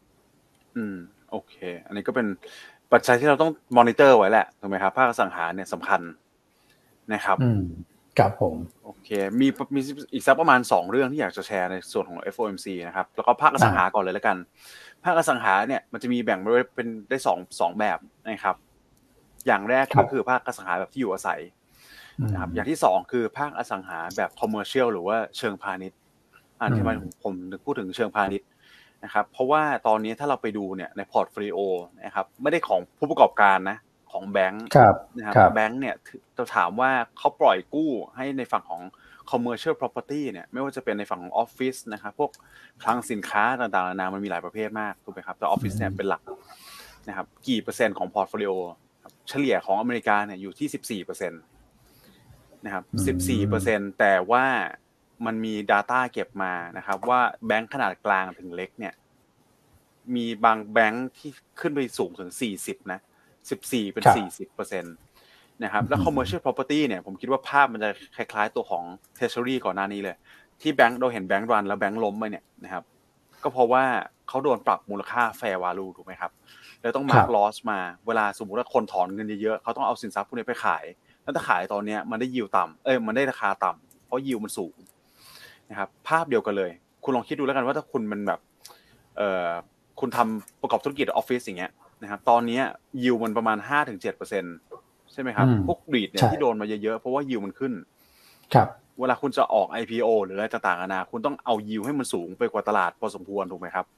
แล้วสิ่งที่ตามมาคือราคาเนี่ย ถ้าคุณไปขายท่อตลาดตอนเนี้ยออฟฟิศแบบคน work from home ก็เยอะนะเปลี่ยนแบบเปลี่ยนเต็มรูปแบบเนี่ยอย่างพวกเราเนี่ยก็มีการเป็นไฮบริดนะครับแต่บางบางบริษัทคือ work from home ไปเลยนะครับอันนี้ก็เป็นสิ่งที่เกิดขึ้นในประเทศไทยด้วยนะมีหลายมีเพื่อนหลายคนก็แชร์แบบนี้เหมือนกันนะครับว่าอะคุณลองคิดดูนะว่าออฟฟิศที่คุณไปขายท่อตลาดตอนเนี้ย ราคามันต่างจากช่วง pre covid แน่นอนนะครับต่างแน่นอนอะแล้วสิ่งที่เกิดขึ้นมาคือถ้าสมมติว่าแบงก์กลางแบงก์เล็กโดนถอนเงินรัวๆแบบที่เราเห็นกันอีกเนี่ย แล้วเขาต้องเอา commercial property พอร์ตตรงนี้ไปขายต่อ มันก็จะเป็นภาพที่มันคล้ายคลึงกันเลย นะครับคุณพาเวลก็โดนถามเหมือนกันประเด็นนี้ แล้วก็บอกว่า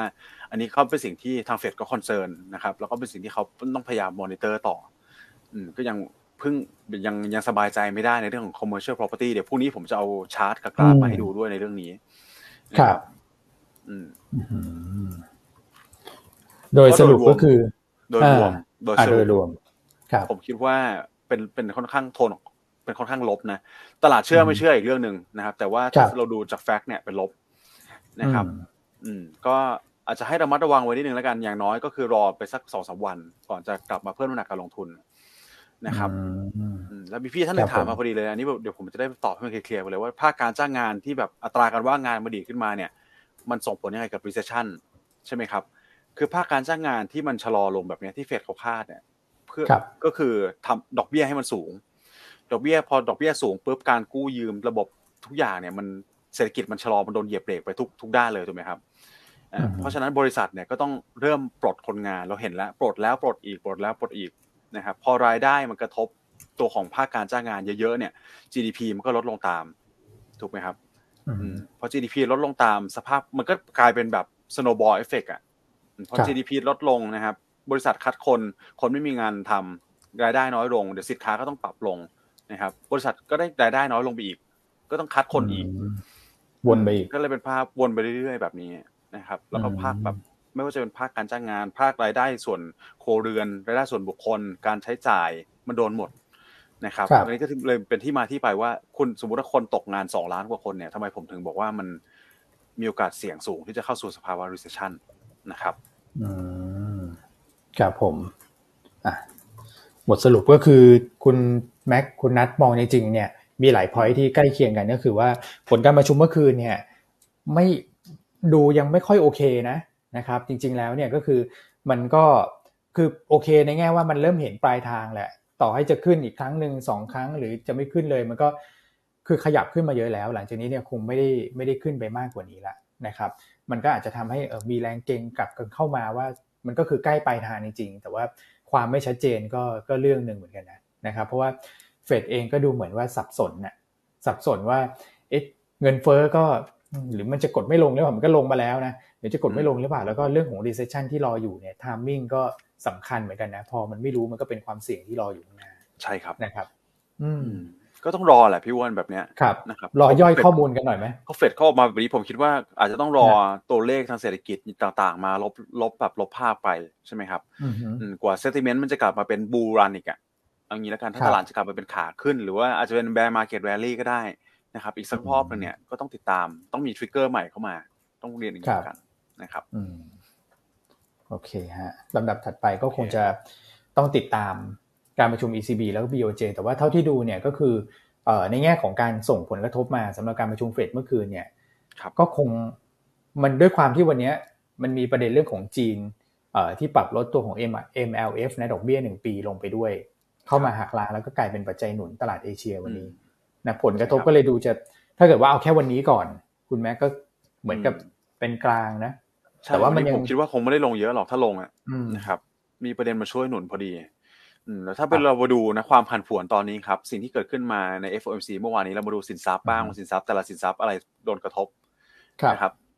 bond yield สองปีเนี่ยชัดเลย อันนี้คือเป็นตามที่เป็นตามเฟดเลยนะครับ ดีดขึ้นไปสักประมาณ 4.7เปอร์เซ็นต์ ครับคือสูงสุดในรอบ3เดือนอืมทำ high ที่4.8ด้วยนะ ก่อนที่จะย่อลงมา4.7นะครับ แต่สิ่งที่มันสวนกันตรงกันข้ามเนี่ยคือตัวของ dollar index อืมปกติถ้า bond yield ขึ้นดอลลาร์ต้องขึ้นถูกไหมครับ ถ้าคนเชื่อว่าเดี๋ยวเฟดต้องขึ้นดอกเบี้ยอีกเนี่ยอืมยังไงดอลลาร์ก็ต้องแข็งกลายเป็นดอลลาร์อ่อน อืมตอนนี้ผมก็แบบ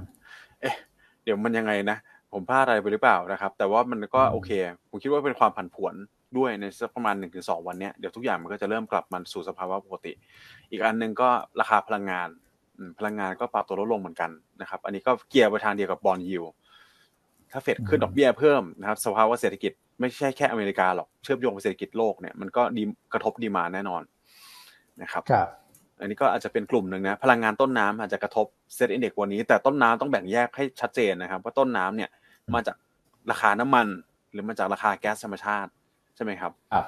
เพราะแก๊สใช่ธรรมชาติเมื่อวานนี้ก็ขึ้นต่อนะครับพี่อ้วนคุณนัทอืมใช่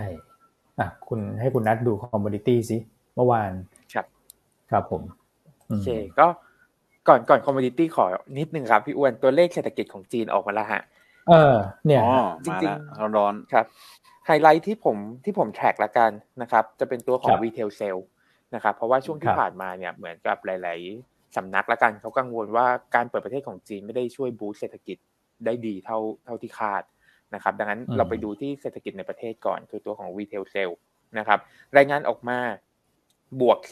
12.7% year on year คือเป็นตัวเลขที่สูงมากๆนะครับ แต่ต่ำกว่าที่ตลาดใช่คาดนิดนึง คือตลาดคาดสูงกว่า คือตลาดคาด บวก 13.7% year on year เลย ซึ่งตรงเนี้ยผมมองสองมุมเลยนะ คือโอเคผมผมมีวิวที่ค่อนข้าง bullish กับตัวของตลาดหุ้นจีนนะครับผมเลยครับมองมุมบวกเป็นหลักก่อน มุมบวกเลยเนี่ยคือ1 12.7%เนี่ยมันเป็นตัวเลขที่ดีอยู่แล้วนะครับอืมสองเลยเนี่ยคือการที่ออกมาต่ำกว่าคาดเนี่ยนั่นหมายความว่ามีโอกาสอีกที่จะไปกดดันรัฐบาล ทางการของจีนอืมให้กระตุ้นเศรษฐกิจให้เต็มที่เพื่อให้ภาคการบริโภคในประเทศของเขาเนี่ยฟื้นตัวมาให้ได้มากที่สุดเท่าที่จะเป็นไปได้นะครับ เพราะว่าตัวของตลาดอสังหาของเขาเองเนี่ยณวันนี้ยังคงเป็นประเด็นที่นักลงทุนรวมถึงประชาชนในประเทศเขาเนี่ยน่าจะ concern ค่อนข้างมากนะครับอืมส่วนอีกหนึ่งอันครัของจีนที่อาจจะต้องติดตามคือ Bill Gates ครับพี่พี่อ้วนคุณแม่ครับ ล่าสุดเลยเนี่ยฮะคือทางบิลเกตส์เนี่ยได้บินไปครับทางจีนนะครับแล้วแล้วก็เข้าไปพบกับคุณสีจิ้นผิง นะครับซึ่งอืมนับเป็นครั้งแรกในรอบหลาย ๆ ปีเลยที่ทางสีจิ้นผิงเนี่ยเปิดรับนักลงทุนต่างชาติเข้ามาคุยด้วยนะครับผมก็อันนี้เราติดตามว่า step ถัดไปเนี่ยจะเกิดพัฒนาการอะไรใหม่ ๆ ขึ้นมาในประเทศจีนอีกหรือเปล่า แต่ว่าแน่นอนว่าอย่าลืมนะครับว่าตอนนี้ theme AI มันบูมมากๆใช่ไหมครับการลงทุนใน AI อย่าลืมว่าจีนเขาเองเนี่ยเขาก็มีความสามารถในการพัฒนาตัวของซอฟต์แวร์ที่เกี่ยวกับ AI พอสมควรเช่นเดียวกัน แล้วฐาน Database ของเขาเนี่ยมีไม่น้อยเหมือนกัน นะครับผมก็เป็นหนึ่งอันที่ต้องติดตามนะครับ ขอลิงก์ไปที่ญี่ปุ่นต่อเลยคือคนอาจจะลืมนึกไปว่า AI เองเนี่ยมันเป็นบวกกับตัวของญี่ปุ่นด้วยนะครับโดยเฉพาะหุ้นของ SoftBank SoftBank เนี่ยจะเป็นคล้ายๆกับ Venture Capital ที่ไปลงทุนในบริษัทต่างๆนะครับและแน่นอนว่าบริษัทที่เขาลงทุนอยู่เนี่ยมีบริษัทที่พัฒนาใน AI ด้วยเช่นเดียวกันนะครับผมก็เลยเป็นปัจจัยหนุนกันขึ้นมา เพียงแค่ว่าโอเค ตลาดจีนที่เป็นเทคจีนณวันนี้คนอาจจะยังไม่ได้นึกถึงธีม AI มากนัก นะครับก็ขอขายของต่อเลยคือลิงก์ไปกับ consumption tech ของจีนเนี่ยก็จะเป็นกองทุน B cap ขีด C tech นะครับผมสำหรับใครที่อยากเข้าไปเก็บสะสมเนี่ยเรายังเรายังชอบกองทุนนี้อยู่อย่างต่อเนื่องนะครับถึงแม้ว่าช่วงที่ผ่านมาระดับดัชนีอาจจะปรับตัวลงมาบ้างครับ ครับผมโอ้นี่น่าสนใจนะคุณนัทประเด็นนี้เนี่ยอืมไปติดตามกองทุนคุณนัทในจังหวะพอดีเลยนะ ใช่ไหมที่ออกมา ช่วงก่อนหน้านี้นะครับ ก็อันนั้นเป็นเป็นเกรดที่ดูแล้วน่าสนใจสำหรับการไปเยือนจีนของคุณบิลเกตนี่น่าติดตามเหมือนกันนะครับเพราะว่าอย่าลืมในอีกด้านหนึ่งเนี่ยคุณไบเดนเขาก็จ้องเล่นอยู่นะเกี่ยวกับเรื่องของการโอนถ่ายเทคโนโลยีเนี่ยนะครับ มันก็การไปของของภาคเอกชนของคุณบิลเกตส์เนี่ยก็เป็นเชิงสัญลักษณ์เหมือนกันอีกด้านหนึ่งนะครับ คราวนี้ในส่วนของราคา commodity เมื่อวานเนี่ยราคาน้ำมันดิบลงไปเฉลี่ยประมาณสัก 1.5%เดี๋ยวผมสรุปให้เรื่องเรื่อง commodity นิดเดียวแล้วกันนะครับก็คือตัวของสต็อกน้ำมันดิบสหรัฐ EIA เนี่ยรายงานออกมา 7.9 ล้านบาร์เรลนะฮะเพิ่มขึ้น อันนี้คือกราฟเนี่ยไม่พอเลยนะ ก็ดูแล้วโอ้โหผิดคาดไปเยอะ ตลาดคาดว่าจะลดลง 5 0 0แสนนะครับแล้วก็คาดผิดตลอดนะตัวสต็อกน้ำมันดิบเนี่ยคาดผิดและคาดผิดเยอะตลอดด้วย ใช่ฮะ อย่างนี้ที่โดนพี่อั้นดูสงสัยต้องส่งคุณนัทคุณนัทไปค่าแทนนี่ไหมฮะน่าใกล้เคียงกว่านะมิก้าครับ ต้องให้พี่อ้วนแหละครับพี่อ้วนเขา forecast เงินเฟ้อก็แม่นก็ commodity ก็ลิงก์ลิงก์กับเงินเฟ้อครับโอ้โหแหละอันนี้สุดจะคาดการคุณแม่อยู่นี่ต้องโดนคุณแม่ฟาดแล้วนะถ้าผิดขนาดนี้นะใช่ใช่ไม่ต้องมีคาดก็ได้ครับ แบบเนี้ยผิดกันดุดันมาก ก็อันนี้ส่วนหนึ่งนะครับ แล้วก็อาจจะถูก ถูกกดดันจากเรื่องของอความกังวลเกี่ยวกับเรื่องเรื่องดีมานที่จะชะลอตัวไปด้วยอีกส่วนหนึ่งนะครับ แต่ทั้งหมดทั้งมวลเนี่ยผมคิดว่ามันก็ถูกหักล้างด้วยคือถูกจำกัดดาวไซด์แล้วกัน ด้วยมาตรการกระตุ้นเศรษฐกิจของทางการจีนที่รออยู่ข้างหน้านะครับ ถ้าเกิดเราดูกราฟในตัวของน้ำมันเองเนี่ยมันก็เป็นลักษณะไซด์เวย์นะครับ ส่วนก๊าซธรรมชาติก็ก็คือกำลังจะบอกว่ายังไม่ได้น่ากังวลอะไรเว้น แต่ว่าเออราคาน้ำมันมันหลุดโลลงไปตรงนั้นเนี่ย นะครับมันก็แปลว่ามันมีเงื่อนไขใหม่แล้วนะตอนนี้มันก็เหมือนกับว่าในฝั่งของสหรัฐดีมาอาจจะชะลอไปนะครับแต่ว่าในฝั่งของจีนเนี่ยเข้ามาจำกัดดาวไซด์มันก็เลยไซด์เวย์นะครับแต่ในตัวของแก๊สธรรมชาติเนี่ยก็ยังขึ้นอยู่นะดูให้พี่อันหน่อยสิยูเคขึ้นไปสี่เปอร์เซ็นตนะครับเมื่อวานนี้ครับยูเคขึ้นนี่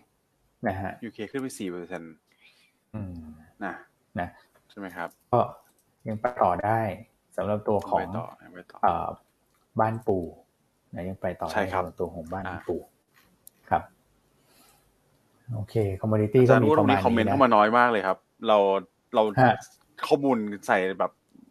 รัวๆไปหรือเปล่านะครับหรือว่าละไม่ค่อยได้ทักทายไงเออยังไม่ได้ทักทายเลย ใช่ครับ อืมแวะทักทายนักทางนักลงทุนกันหน่อยแล้วกันนะครับ อืมก็สวัสดีหลายๆท่านนะครับ เนี่ยอื เป็นไงครับ ข้อมูลจากคุณนัทนี่คุณนัทเข้ามานี่ถือว่าสุดยอดไหมครับ ขอเสียงตอบรับเข้ามาหน่อยดีไหมครับพี่อ้วนอ่า ครับผมกดกันเข้ามาฮะกดเลขอะไรเลขเก้าแล้วกันกดเลขเก้ามานะครับ เดี๋ยวเรียกก่อนว่าชอบลองเช็คสภาพหน่อยว่านักลงทุนยังตื่นกันอยู่หรือเปล่านะครับ หรือว่า FOMC ข้อมูลแน่นไปหลับไปหมดแล้วนะครับ อืม อ่าก็เดี๋ยวผมว่าข้อมูลแน่นเออข้อมูลแน่นทั้งของคุณแม็กคุณนัทนี่แหละ หลายท่านก็ชื่นชมเข้ามานะครับ คุณแม็กแบบแน่นมากนะผลตีความผลการประชุมที่เกิดขึ้นนะครับ แต่ว่าอย่างไรก็ตามคือสิ่งที่ท่านเห็นเมื่อคืนเนี่ย เรายังใช้ไม้เดิมนะครับอย่าเพิ่งเชื่อครับในสิ่งที่เห็นนะทุกท่าน เพราะว่าหลังจากการประชุมคือก่อนหน้านั้น มันจะมีทั้งหลังอีเวนต์การประกาศเงินเฟ้อแล้วก็หลังการประชุมเฟดเนี่ยสิ่งที่เกิดขึ้นมันมักจะสวนทางกับเอ่อ ผลการประชุมในวันแรกนะครับ แล้วหลังจากนั้นเนี่ยครับเราก็อาจจะเห็นความผันผวนตามมา แล้วก็มีการปรับสมดุลเกิดขึ้นนะครับ เพราะฉะนั้น NASDAQ ที่ขึ้นเมื่อคืน อย่าเพิ่งไว้ใจนะครับ มันยังอยู่ในช่วงการตีความอยู่นะครับอืมโอเคกดนี่ยังไม่หลับเก้านะเข้ามานักทุนกดเก้าเข้ามาเยอะเลยอย่างอย่างแหมหลับได้ไงโอเคคุณยังประเด็นสำคัญ เอออะแซวเล่นคนะครัรับบแซวเล่น โอเคนะครับ อันนี้ก็อืมจบไปในเรื่องขอครบไหมง FOMC รอบนี้แล้วล่ะ นะครับก็วันนี้อืมคืนนี้ติดตาม 2 ตัวเลขแล้วกันนะครับ เป็นการประชุม ECB ECB คาดว่าจะขึ้น deposit rate จาก 3.25 ไป 3.5%คงไม่ได้มีอะไรผิดคาด แต่อยากให้ตามคุณลากาดเพราะนะตอนนี้ คุณพาเวลนี่เขาสวมชุดเกราะเหล็กฮอกไปแล้วนะครับ ผมเดาว่าคุณลากาดก็น่าจะมาทรงเดียวกันนะน่าจะออกฮะโทนฮอกอยู่นะครับเพราะคุณอ่าพาเวลไปก่อนแล้วไงเออฉันฮอกฮะได้เต็มที่แล้วตอนนี้เนี่ยครับอืมอืมเหมือนคุณเจลากาดล่าสุดก็ใส่ชุดแดงมาด้วยใช่ไหมพี่วันที่เรา เปิดรูปดูอ๋กัอนกับพี่อันน่ะ ใช่ไหมครับ อ่ามตอนนั้นมาแถลงเลยมาแล้วอะตอนนั้นแถลงเลย อ่า ตอนนี้เราลองติดอืมตามดูนะครับครับผม โอเค แล้วก็โอเคอีกตัวเลขฮะหนึ่งก็เป็นเนี่ย ตัวของยอดค้าปลีกนะครับ ยอดค้าปลีกสหรัฐตอนนี้ตลาดคาดว่าจะรายงานออกมาแฟลตศูนย์เปอร์เซ็นเลยนะครับ ดูว่าจะมีลุ้นไหมอันนี้ก็เป็นหนึ่งในตัวที่เป็นอืม trigger เหมือนกันนะนะครับถ้าออกมาแล้วมันดีกว่าคาดได้บ้างเนี่ย ก็น่าจะทำให้ตลาดพอฟื้นขึ้นมาได้บ้างสำหรับตัวของดาวโจนส์นะครับอืม ประมาณนี้คครัรับบพี่อ้วนผมสำหรับต่างประเทศคุณนัทมีอะไรเสริมไหมครับ ไม่มีแล้วครับผม โอเคโอเคครับฮะก็เดี๋ยวสลับมาในประเทศนิดนึงแล้วก็เดี๋ยวไล่ไล่ sector ให้นักลงทุนหน่อยแล้วกันนะครับว่า sector ไหนครับวันนี้น่าสนใจ ในประเทศเนี่ยก็จะมีประเด็นตรงนี้ที่ผมคิดว่าอาจจะเมื่อวานดูจะมีความอ่อนไหวหน่อยนะครับ ตอนแรกเราคิดว่าโอ้ยก้าวไกลจะต้องโดนหลายท่านแน่เลยปรากฏว่าพรรคก้าวไกลเนี่ยที่เข้าขายว่ายังเอ่อ ต้องตรวจสอบกันอยู่ยังไม่รับรองเนี่ยแค่ 7 คนนะครับ ภูมิใจไทยคนดู 21นะเพื่อไทย 20 นะครับ ก็อันนี้อาจจะเป็นประเด็นนิดนึงว่า เอ๊ะแล้วมันจะสลับด้านกันจะสลับขั้วกันอะไรยังไงโอกาสมันอาจจะน้อยหรือเปล่านะครับ ผมว่าเดี๋ยวให้ผ่านช่วงนี้ไปก่อนนะแล้วก็เข้าสู่เรื่องของการโหวตเนี่ย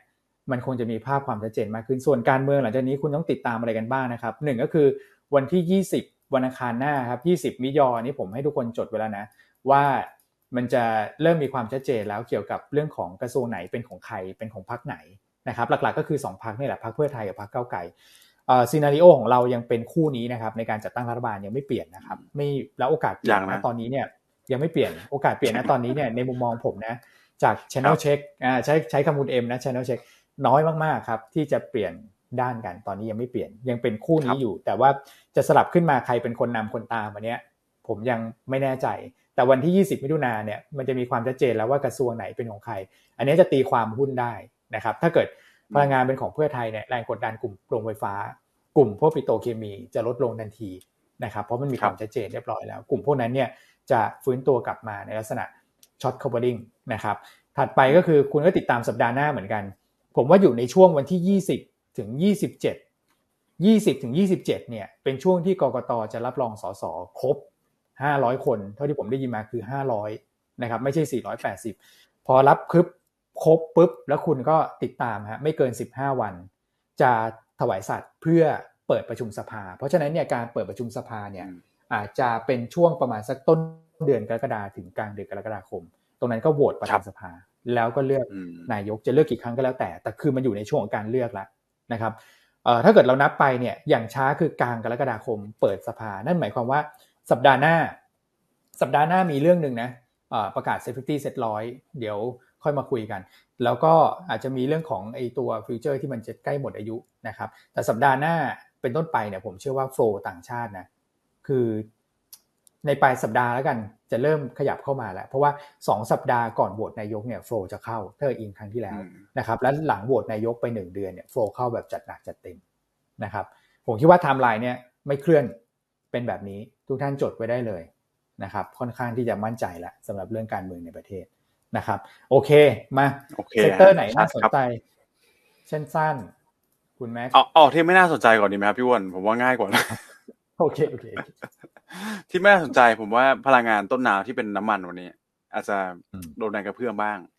นะครับ อย่างแรกเลยก็ไม่เอาเหรออ่าอืมเอาน้ำมันนะผมคิดว่าน้ำมันเนี่ยอาจจะ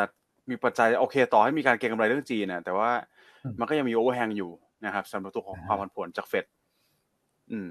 อันที่สองผมว่า tech growth น่าจะโดนนะ จาก bond yield ที่มันสูงขึ้นไฟแนนซ์พวกเนี้ยนะครับอาจจะระมัดระวังไว้นิดนึงนะครับtech growth finance หรือว่าตัวที่มัน sensitive กับตัวของ bond yield เนี่ย พวก yield play อาจจะชะลอชะลอไปหน่อยนะครับอ่า ครับผมอืมโอเคโอเคอะนะครับอันนี้ใช่ไหมที่คุณบอกว่าไม่น่าสนใจ ใช่นะครับ อาจจะรอรอก่อนแล้วกันรอปัจจัยที่มันมี catalyst เพิ่มเติม หรือว่ารอการกระตุ้นที่ของจีนเนี่ย ถ้าเห็นเป็นลายลักษณ์อักษรออกมาแล้วเนี่ย อาจจะค่อยไปเก็งกำไรใหม่ได้นะครับ อันนี้คือในฝั่งพลังงานต้นน้ำนะ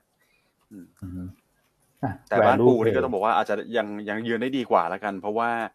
เขาไม่ได้ พึ่งพาน้ำมันนะครับ ส่วนใหญ่ก็จะเป็นแก๊สธรรมชาติ ซึ่งเมื่อวานนี้ก็ยังเห็น sentiment เชิงบวกอยู่บ้านปูยังน่าสนใจอยู่นะครับ sector ที่น่าสนใจบ้างล่ะครับพี่อ้นคุณนัทครับคุณนัทอ่าผมผมเก่งทีมนี้แล้วกันครับทีมต่างชาติซื้อจากที่เมื่อกี้พี่อ้วนเล่าเรื่องการเมืองนะครับ ผมชอบพลังงานเออผมชอบแบงค์ผมชอบธนาคารค้าปีครับผม สื่อสารแล้วผมชอบสามกลุ่มนี้ครับ อืม อืม โอเค ครับผมครับเห็นด้วยฮะ ประมาณนี้ คือก็เป็นวาลูกับโดเมสติกเพลย์แหละถูกไหมครับvalue domestic ช่วงนี้ผมว่าน่าจะ safe safe นะโดยที่ โดยเฉพาะตัวที่มันไม่ได้เชื่อมโยงกับการเมืองเยอะเอาอย่างนี้ดีกว่านะครับ ถ้าคุณไม่อยากเก็งเรื่องการเมืองก็เลือก selective ตัวที่มันไม่ได้มีความผันผวนนะครับ เวลาเดี๋ยวมีข่าวการเมืองรายวันอย่างเงี้ย ก็จะกระทบเยอะหน่อยถูกไหมครับพี่อ้วนอืม ครับผม ครับ โอเคครับประมาณนี้ประมาณนี้ฮะครับประมาณนี้ โอเค ถ้างั้นก็ภาพตลาดวันนี้คุณแม็กมองยังไง sidewayมอง sideway to sideway down แล้วกันนะครับ to sideway down อาจจะมีปัจจัยเรื่องจีนมาบ้าง แต่จีนเนี่ยกระตุ้นออกมา แต่ว่าการรายงานตัวเลขเศรษฐกิจ ก็ออกมาเป็นเชิงลบเหมือนกันผมว่าหักล้างไปพอสมควรนะเพราะต่ำกว่าคาดทั้งสามตัวเลยนะครับ ไม่ว่าจะเป็น retail sales ไอเอ่อ industrial production ใช่ไหมครับ แล้วก็ fixed asset investment พวกเนี้ยมันต่ำกว่าคาดทั้งสามตัวเลขก็คงลดลงไปเนี่ยทอนไปฮ่องกงตอนนี้ก็เหลือ 0.9%แล้วนะครับบ้านเราเราไปยิงเนี่ยก็ใกล้เคียงกันเลยกับมาเลฟิลิปปินส์อินโดตอนนี้ก็อยู่ในโซนสีแดงนะครับแต่คงลบไม่ได้แรงมาก ผมคิดว่ากรอบการลงทุนอยู่สักประมาณเนี่ยเจ็ดถึงสิบจุด ถ้าลงไปสิบจุดเนี่ยน่าซื้อแล้วตรงนี้ ถ้าวันนี้มันแกว่งลดลดลงไปสึกสักประมาณหนึ่งพันห้าร้อยหกสิบจุดนะครับน่าควรเล่น rebound ระหว่างวันนะครับกรอบข้างบนก็ให้ไว้หนึ่งห้าหกห้านะครับแล้วขอภัยหนึ่ง ลดลดลงไปสิบจุดก็เหลือสักประมาณหนึ่งห้าห้าศูนย์ประมาณนี้บวกลบนะครับ แต่ก็กรอบข้างบนก็เล่นรีบาวกลับขึ้นมาได้ ถ้าไปแตะหนึ่งห้าหกห้าระหว่างวันก็ขายทำกำไรมาบ้างแล้วกันนะครับ อืมครับผมโอเคครับพี่วนอืมอืมอ่าวันนี้ก็อาจจะมีจังหวะยุบย่อบ้าง เพราะว่าทางเทคนิคก็ขึ้นชนแนวต้านด้วยพอดีนะครับ แล้วก็เอ่ออย่างกลุ่มพวกโกรดใช่ไหมพวกพลังงานต้นน่ะคือปตทสพนี่แหละ นะครับ มันก็อาจจะเป็นกลุ่มที่ฉุดตลาดหน่อยนะครับอะมาดูหุ้นแนะนำวันนี้ครับ ตัวแรกตามใจคุณนัทเลยฮะที่คุณนัทชอบกลุ่มธนาคารนะครับ เราก็เหลือบไปหาคุณตองนะคุณตองเอา้าธนาคารมาสักตัวหนึ่งที่น่าสนใจในช่วงนี้เขาบอกว่า SCB นะเราไม่ใช่ยังไม่ใช่ K-Bank นะเราก็ K-Bank ก็ต่ำแล้วนะเขาบอกว่าแต่ K-Bank เนี่ยเดี๋ยวขอรอดูเรื่องของสำรองอีกสักไตรมาสหนึ่ง นะครับแต่ SCB เนี่ยเขาค่อนข้างเคลียร์ว่าสำรองเนี่ยตั้งไปเยอะแล้วนะครับเพราะฉะนั้นเนี่ยการตั้งสำรองในช่วงไตรมาสสองเนี่ยมันจะลดลงอย่างเห็นได้ชัด ผลประกอบการไตรมาสสองเนี่ยคุณตองคาดว่า จะเป็นแบงก์ใหญ่นะครับที่กำไรโตทั้งคิวและเยียอย่างน่าประทับใจนะครับก็เลยเลือก SCB มาทั้งปีเนี่ยคุณตองคาดกำไรโต 27%เยนเยียเป็น 4.7 หมื่นล้านนะครับแล้วเราก็คิดว่าฟันโฟที่น่าจะ คือกลุ่มแบงก์เนี่ยเป็นกลุ่มที่ถูกกระทบจากเรื่องของนโยบายพรรคการเมืองโดยเฉพาะก้าวไกลเนี่ยน้อยที่สุดล้วเท่าที่เราประเมินนะครับสำหรับหุ้นขนาดใหญ่นะนะครับอันที่ 2 ก็คือแบงก์เองก็เป็น value pay ด้วยนะครับก็มีโอกาสสลับมาถ้าเกิดว่า growth stock ความน่าสนใจลดลง flow ไหลออกมาหา value stock มากขึ้นนะครับแล้วก็ประเด็นที่ 3 ก็คือคาดหวังนะครับว่า flow เนี่ยที่เริ่มชะลอการไหลออกช่วงนี้ มีโอกาสสลับมาไหลเข้าเมื่อมีความชัดเจนทางด้านการเมืองในสัปดาห์หน้าเนี่ยกลุ่มแบงก์จะเป็นเป้าแรก ที่เขาเข้ามาซื้อเพราะว่าก่อนหน้านั้นเขาขายออกไปเยอะนะครับ แนวต้าน 110 บาทสำหรับ SCB นะครับ ถัดมา VGI นะ VGI พี่อันแนะนำต่อเนื่องไปวันที่2นะครับทุกท่านเมื่อวานเนี่ยครึ่งวันเช้าเนี่ยอ่อนเปรี้ยเพลียแรงมากนะคือยื้อๆยักๆขึ้นไหวทรงตัวนะ แต่ว่าครึ่งบ่ายเนี่ยพอ Curly Express ขึ้น 16% VGI คนเพิ่งนึกได้ว่า VGI ถือหุ้น Curly Express อยู่ 15.45%ด้วยนะครับ เพราะฉะนั้นเนี่ยในเชิง sentiment เนี่ยขึ้นตามกัน แต่ว่าอีกด้านหนึ่งในเชิงปัจจัยพื้นฐานเนี่ยก็คือ Curly Express ขึ้นขนาดนี้ขนาดนี้คนอาจจะเก่งแล้วว่าผลประกอบการ bottom out นะอืมเป็นไปได้ไหมขึ้นมาเยอะมากนะขึ้นมาเยอะจริงอืมครับ แต่ก็กราฟผมว่าทรงเดียวกันแหละคือมาจากฐานต่ำเลยถูกไหมครับอืมแล้วก็ใช่ตรงๆนะ Curry VGI ถูกไหมครับ BTS อะอืมแต่ BTS เขาใหญ่โอ้โหหน่อยไงอาจจะไม่ได้กระทบเยอะอ่าอืม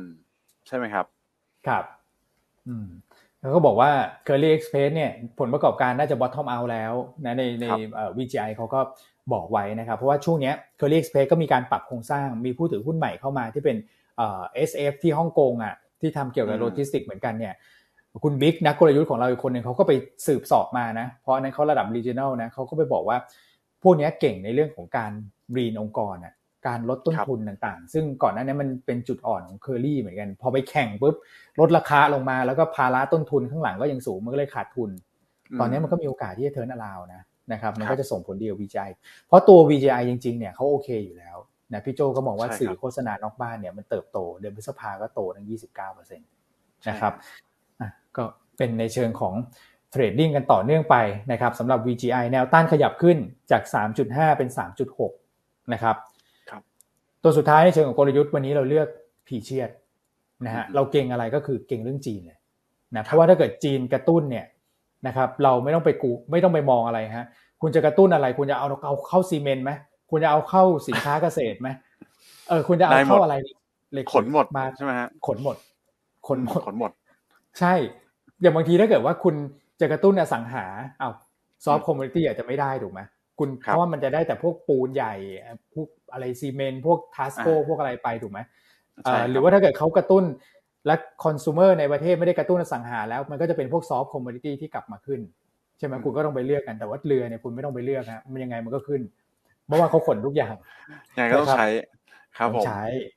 แล้วก็สถิติที่คุณนัดดึงมาให้เนี่ย คือ40%นะมิถุนาแต่จะบอกว่ามันมีปีหนึ่งก็คือปี 2020 ที่มันขึ้นเยอะ ถูกไหมเพราะว่าตอนนั้นเรือมันแบบเป็นที่ต้องการมากนี่คือสถิติของ BDI นะครับแต่เดือนมิถุนาถึงกันยาเนี่ยมาแน่เพราะเป็น high season แต่มิถุนาเนี่ยถ้าเกิดเราตัดปีนี้ออกจะขึ้นประมาณสัก 17% month on month ก็ถือว่าเยอะนะถือว่าเยอะในแง่ของ seasonal นะครับแล้วก็ราคาหุ้นพีเชียดก็มันจะปรับตัวเพิ่มขึ้นในเดือนมิถุนาด้วย และล่าสุดพอเหล็กเหล็กขึ้น สินแร่เหล็กขึ้นเนี่ยไอตัวราคาในการ scrap เรือเนี่ยหรือว่าอัตราการ scrap เรือ มันเร่งตัวขึ้นมาในทางเดียวกันเลย scrap แปลว่าอะไรครับพี่วัสั่งต่อ scrap ก็คือขายทิ้งเป็นซากเหล็กอืมเพราะว่าคุณเอาไปวิ่งอะเอ่อมันได้คือราคาเหล็กมันขึ้นเนี่ย คุณขายออกไปเป็นซากเหล็กเนี่ยมันคุ้มกว่า อย่างบางเจ้านะถ้าเกิดเป็นเรือเก่าอะครับที่แบบใกล้ปลดระวางแล้วอะนะครับพอ scrap เรือไปเยอะขึ้น อุปทานมันก็ลดลง การสั่งต่อเรือใหม่มันก็น้อยลงอยู่แล้ว เพราะว่าพอถ้าเกิดคุณไปสั่งต่อเรือนี้ ตอนนี้นะ ค่าเหล็กมันขึ้นอะถูกไหมครับคุณก็รอแพกันง มันก็อืมใช่ demand มันขึ้น supply มันลง มันก็ทำให้ค่าระวางเนี่ย ผมว่ามาตามนี้แหละ ตาม season แน่นอนรอบนี้นะครับ เพราะมันมีเรื่องจีนเข้ามาช่วยนะครับ ราคาตอนนี้เนี่ยไฟโ r บุ๊ก0.97 เท่านะครับ ค่าเฉลี่ย 10 ปีย้อนหลัง 1.28 เท่า1ลบ1 SD แล้วนะที่ลงมาขนาดนี้ลงลงมาแบบโอ้โห เออ น่ากลัวมาใช่กลงมาลึกจริงอืมใช่ครับ ลงมาลึก นะครับเพราะฉะนั้นแรงช็อตคอ v ลิงเนี่ยผมว่ายังมีอยู่แล้วมันมีโมเมนตัมเรื่อง seasonal ด้วย เราก็เลยแนะนำให้เก็งกำไรต่อเนื่องนะครับแนวต้าน 10 บาท 90 11 บาท 50นะครับแต่เรายังไม่ได้ cover นะตัวนี้ก็แนะนำเชิงกลยุทธ์เพราะฉะนั้นต้องมี stop loss ด้วยตัดขาดทุนเมื่อต่ำกว่า 9 บาท 80นะครับครับผมอะสุดท้ายคุณแม็กโอโซดอะโอสุสภานี่ตีมมากับคาราบาวเลยนะครับฮะคาราบาวเด้งมาแล้วนะครับโอสุสภาทำไมจะตามไม่ได้ใช่ไหมครับพี่วันใช่ ครับผมนะครับก็เป็นธีมที่ผมว่าเป็น anti commodity ธีมด้วยแหละช่วงนี้นะครับถ้าเราไปดูก่อนหน้านี้นะ ราคาน้ำมันราคาก๊าซธรรมชาติราคาถ่านหิน ปรับลดลงมาหมดแหละถูกไหมครับครับอันนี้ก็เป็นหนึ่งในผมเรียกว่า top top tier เลยแหละสำหรับตัวของ theme anti commodity นะครับอืมแล้วสำหรับผลประกอบการเนี่ย Q2 ก็คาดว่าจะโตได้ด้วย year on year นะครับจากส่วนแบ่งการตลาด M150 ที่มันเริ่มฟื้นตัวมาแล้วนะครับหลังจากที่คู่แข่งปรับเพิ่มราคามาแล้ว อันนี้ก็เคยแชร์ไปแล้วถูกไหมครับ ใช่อะก็ตามมาแล้วสำหรับตัวของ Red Bull นะครับกระทิงแดงอืมอืม เพราะฉะนั้นก็ส่วนแบ่งการตลาดที่โดนกระทบไปปีที่แล้วก็น่าจะฟื้นตัวขึ้นมาได้ แล้วก็ฟื้นจากเป็นตามระดับนะนะจากนี้เป็นต้นไปก็จะเริ่มฟื้นขึ้นมาได้แล้วนะครับ ก็คาดกำไรสุทธิทั้งปีนี้ยังเติบโตเด่นอยู่นะครับ ที่3,000ล้านบาทหรือว่า54%นะครับเชิงเทคนิคพี่แชมป์แนะนำมานะครับแนวต้าน 31.5 นะครับ แล้วก็เอ่อถ้าเบรกเอาไปได้ที่ 30.5เนี่ยก็น่าจะสวยแล้วล่ะนะ ครับส่วน stop loss ก็ถ้าต่ำกว่า 28.75 ก็เรียกเรียกว่าไม่ได้ห่างมากจากเลเวลปัจจุบันนะครับครับอืมหมดเวลาพอดีฮะก็อาจจะไม่ได้มีเวลามาทักทายกันมากนะสำหรับใช่ครับแฟนๆรายการนะครับ อย่าโมโหโกรธากันไปนะ เดี๋ยวเอ่อคำถามเนี่ยยกให้คุณแชมป์ตอบนะครับ แล้วก็เดี๋ยวพรุ่งนี้เราคงมีเวลามาคุยกันเยอะขึ้น เพราะวันนี้แบบจัดหนักจัดเต็มจริงๆนะครับ เดี๋ยวให้คุณนัททิ้งท้ายแล้วกันเพราะว่าคุณนัทเนี่ยเขาช่วงนี้เขาก็ ดาราดังนะคุณคุณแม็กเขาใช่ออกสื่อออกคุณสื่นัอทเยฝากอะนะรายการฝากรายการตัวเองด้วยนะฮะเออเออเออมีครับรายการตัวเองนะผมทำมายังไม่มีเลยนะ รายการตัวเองนะคุณนัทคุณมีรายการตัวเองแล้วคุณก็ไปออกตามช่องนู้นช่องนี้นะ ผมเห็นนะใน YouTube เต็มเลยนะคุณ ครับโอ้นะเดี๋ยวพี่อั้นน่าจะยกรายการนี้ให้พี่อ้วนเป็นเป็นเดี๋ยวตัวนำหรือเปล่าฮะคุณอย่าชง อ่าโอเค ก็ยังไงฝากฝากรายการของผมด้วยละกันนะครับผมเป็นวันจันทร์นะครับ บ่ายโมง global wealth insight นะครับผมจะทำทำกับน้องไบรท์นะครับ ก็จะมาอัปเดตข่าวสารข้อมูลการลงทุนนะครับ แล้วก็จะมี เหมือนกับเวลาเราแท็กแล้วเราเจอทริกเกอร์อะไรแปลกๆเราก็จะเอามาแชร์มาเล่าให้ฟัง อย่างเช่น ช่วงนี้ตลาดหุ้นอินเดียทางเทคนิคก็ดูค่อนข้างดี GDP ค่อนข้างดี อาจจะเป็นอีกหนึ่งทางเลือกในการลงทุนหรือเปล่านะครับผมยังไงก็ฝากติดตามด้วย แล้วก็ฝากรายการอื่น ๆด้วยนะครับที่ผมไปออกทาง YouTube เป็นส่วนใหญ่นะครับผมก็สำหรับชแนลไหนบ้างครับวัคุณนัทติดตามได้ที่ไหนบ้างอ่าจริงๆหลักๆก็จะเป็นตัวของ TNN นะครับผมอืมเซตเซตราวอัพนะครับอ่าอ่ามันนี่เดลี่ประมาณนี้แล้วกันครับ ประมาณนี้นะคครัรับบเดี๋ยวเขาจะได้เสิร์ชหาคุณเจอไง เดี๋ยวว่าเขาเสิร์ชหากันทุกรายการเลยนะเขาวเนี่ยครับนะฮะโอเค ได้ครับครับผมยังไงผมก็ฝากฝากรายการของผมด้วยนะครับผมอืมก็วันนี้หมดเวลาละนะครับ เราสามคนต้องขอลาไปก่อนนะครับ สวัสดีครับ สวัสดีครับ